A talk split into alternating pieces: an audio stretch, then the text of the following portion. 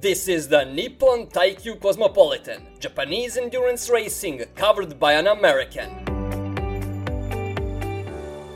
Welcome back to the Nippon Taikyu Cosmopolitan, Japanese endurance racing with your host, Griffin Wittenberg.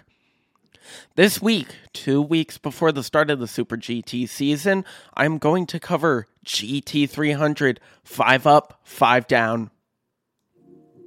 With top 5 and the bottom 5, what I mean is drivers and teams that are expected in top 5 uh, surprises, or of course the guys you expect at the top. Bottom 5 are guys that are disappointments or ones that you know are going to be at the bottom and I have an honorable mention for each one. So let's start with top five. My honorable mention is the number seven BMW team Studie of Seiji Ara and Bruno Spengler in the BMW M4 GT3. This team has already always been solid. They sit high up the table last year, sitting in P5. They had Farfus in that car, who's also a factory driver, with Ara, but now they have Bruno Spengler, which, in my opinion, is the better factory driver. At the least, they'll be able to continue what they did last season and finish around P5, which is what they're expected. But we could see them potentially move up and break into that podium position by the end of the year. Now, for my regular top five. Number one, this is not in any particular order. A lot of these guys in the top five were really, really close. What I had with surprises, guys we were expecting at the top. So let's start with the number 88 JLOC car, which, as you know, uh, I predicted JLOC could do pretty well this year, and uh, it carries into this. So let's me let me explain my reasons. The number 88 has Takashi Kogure and Yuya Motojima. Motojima's been a guy who's been with JLOC for I think about six years at this point. Uh, not exactly in Super GT. Uh, he ran a few races back in the Autobacs uh, Super GT series, as you know. Uh, he also ran in the Suzuka 10 Hours with them. Um, and ran a race in the Intercontinental GT Challenge. But he has been with this team since 2016. Uh, the year before he won the Porsche Carrera Cup Japan Championship, he's a pretty solid driver. You never expect a bad season out of him.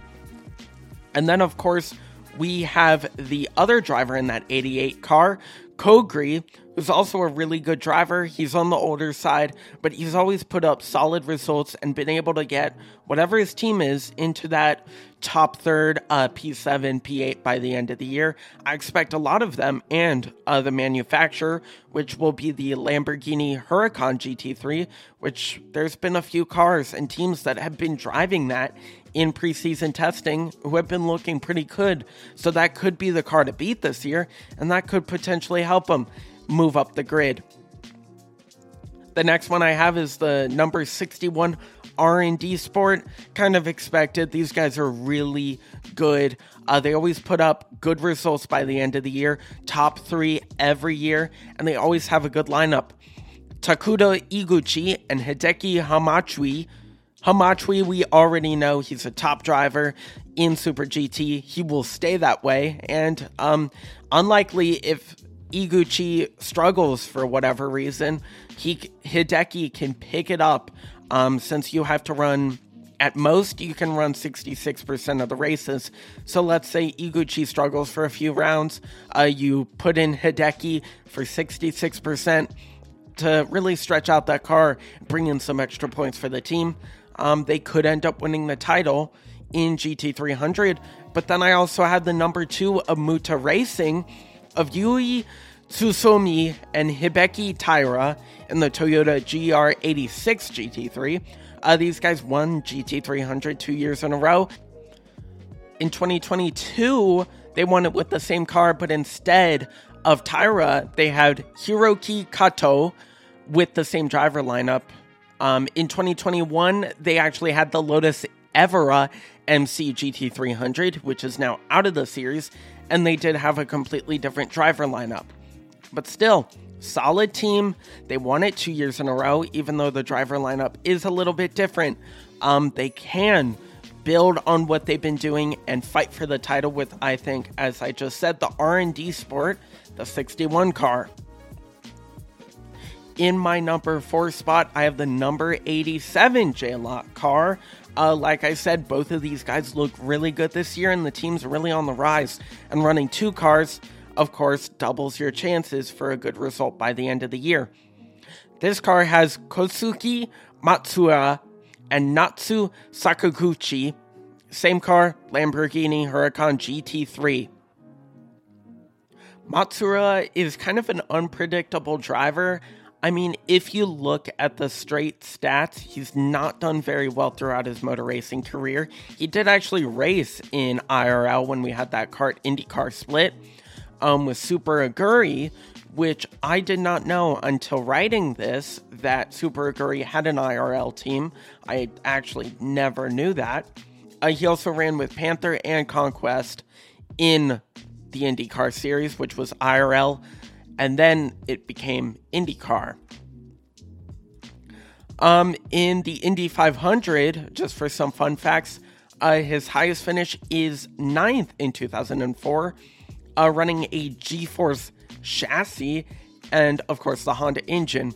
Uh, his Formula Nippon results, which is now um, Super Formula, uh, he ran one year with the well known Dandelion Racing in 2008, 18th with only three and a half points.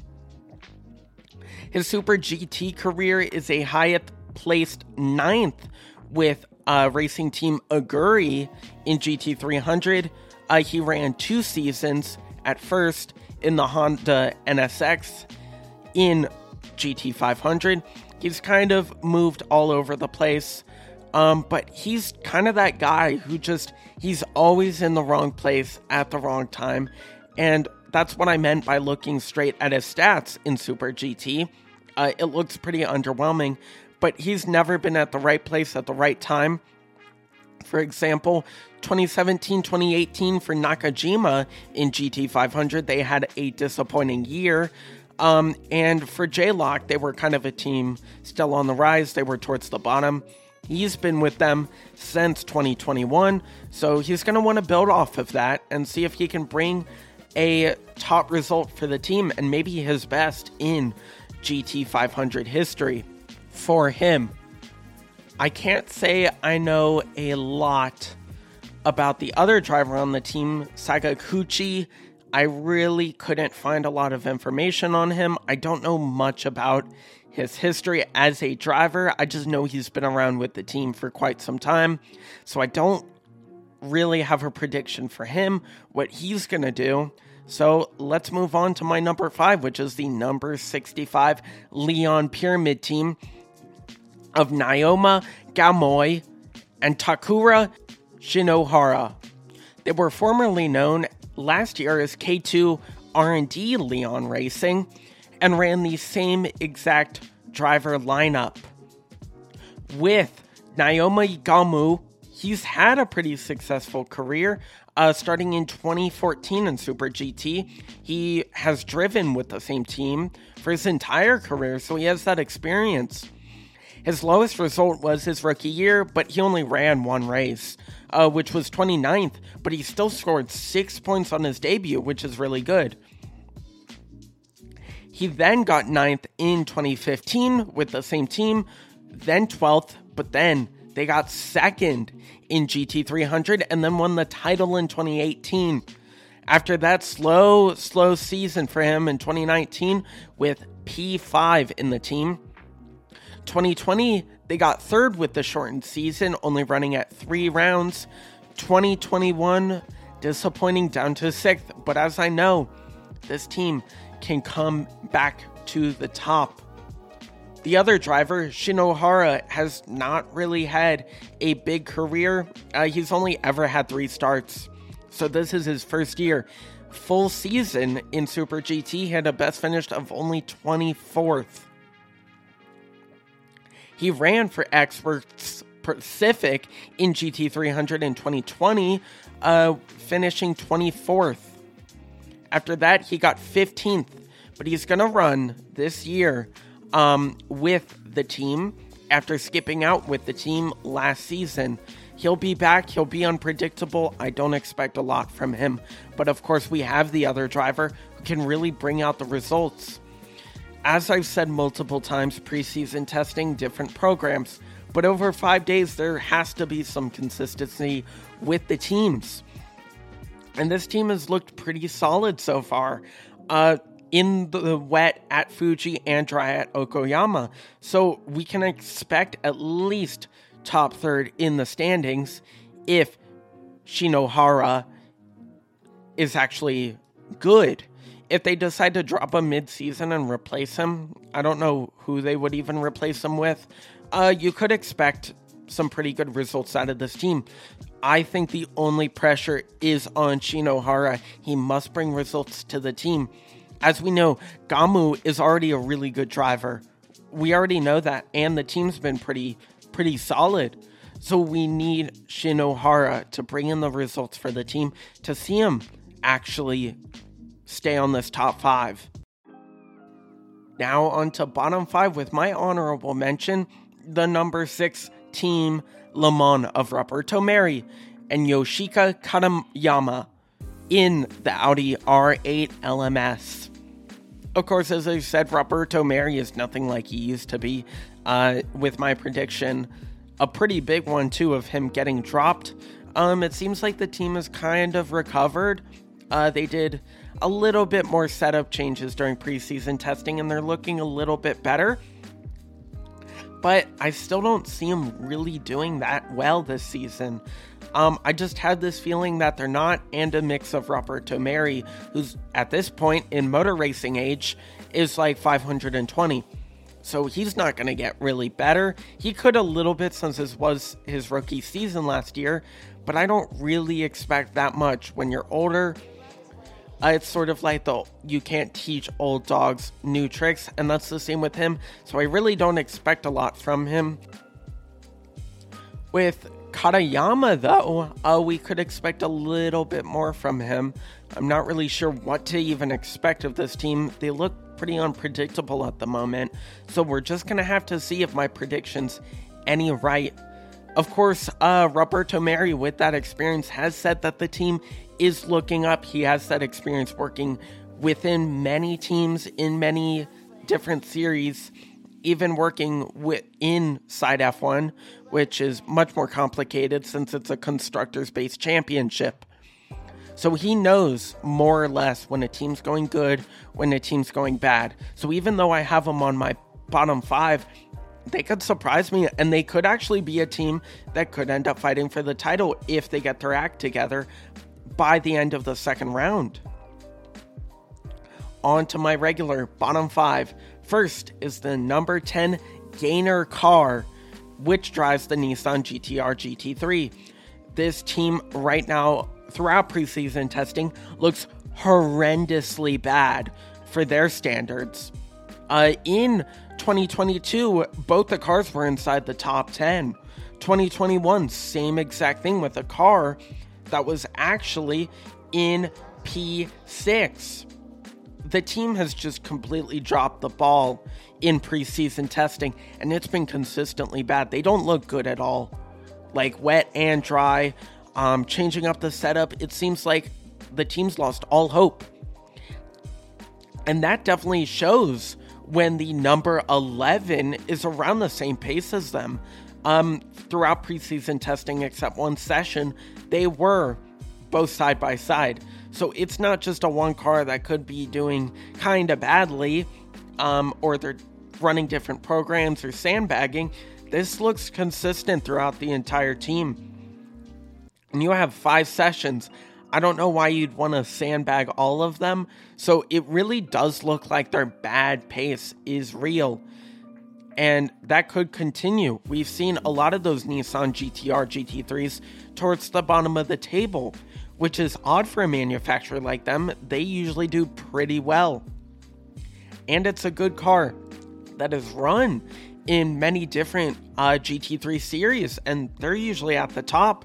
So it's not seemingly a manufacturer issue. It seems like a team just can't get the setup right on both the cars.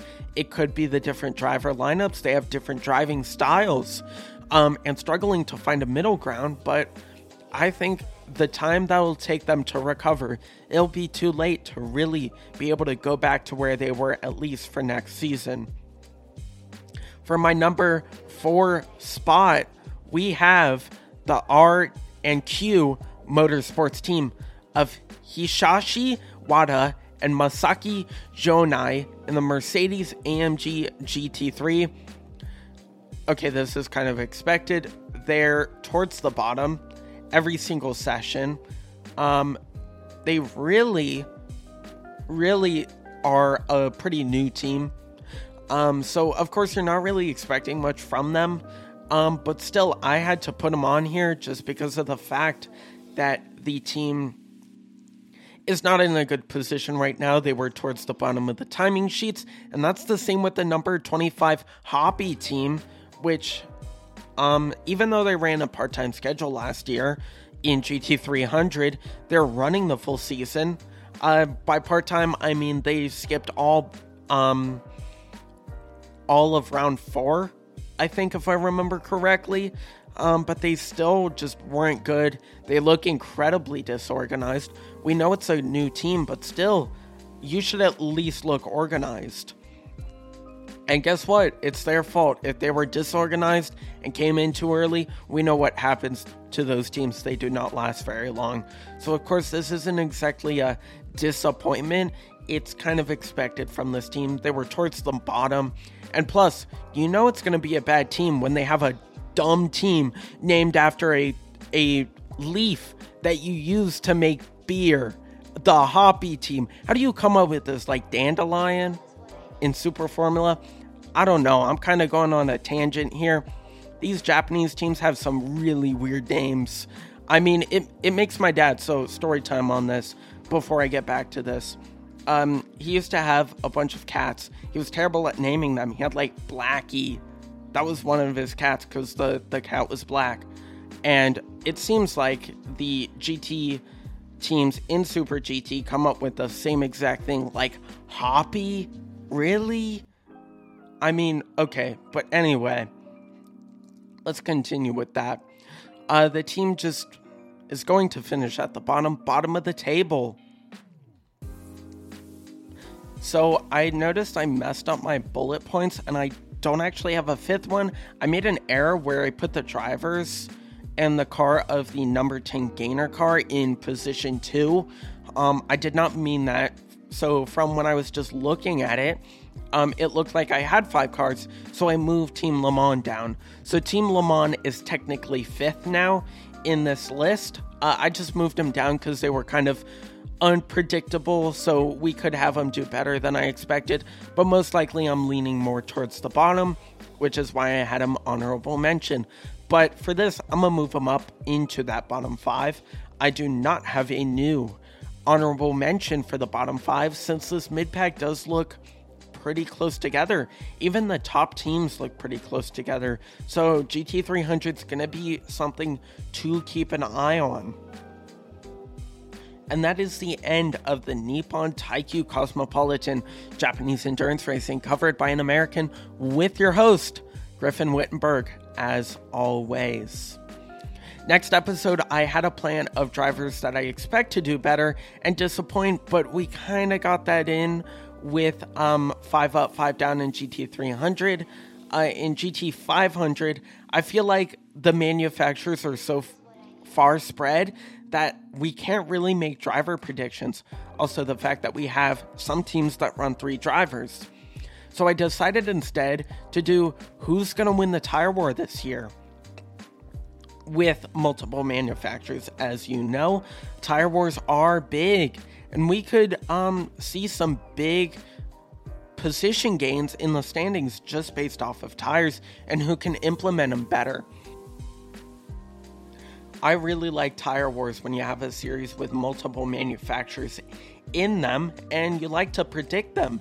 And of course, they play a really big role. So, next week, I'm going to cover who's going to win the Tire War and a more in depth analysis of each of the tire brands and what kind of cars they can fit At the moment, I am not sure if I'm just going to cover GT500 or GT300. I'm going to have to see with the distance and the length with this. But most likely, I'm going to give you good content and cover both.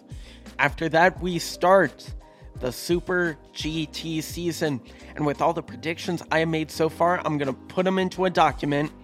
After we do race rundowns, I'm going to do a predictions update for each one of my predictions and see how it's faring. So, that is it for this week. And a sneak peek into next week on the Nippon Taikyu Cosmopolitan Japanese Endurance Racing, covered by me, which is right now Super GT, but we may branch out into Super Taikyu. But enough waffling. Let's end this here. This is your host, Griffin Wittenberg. See you all next Monday.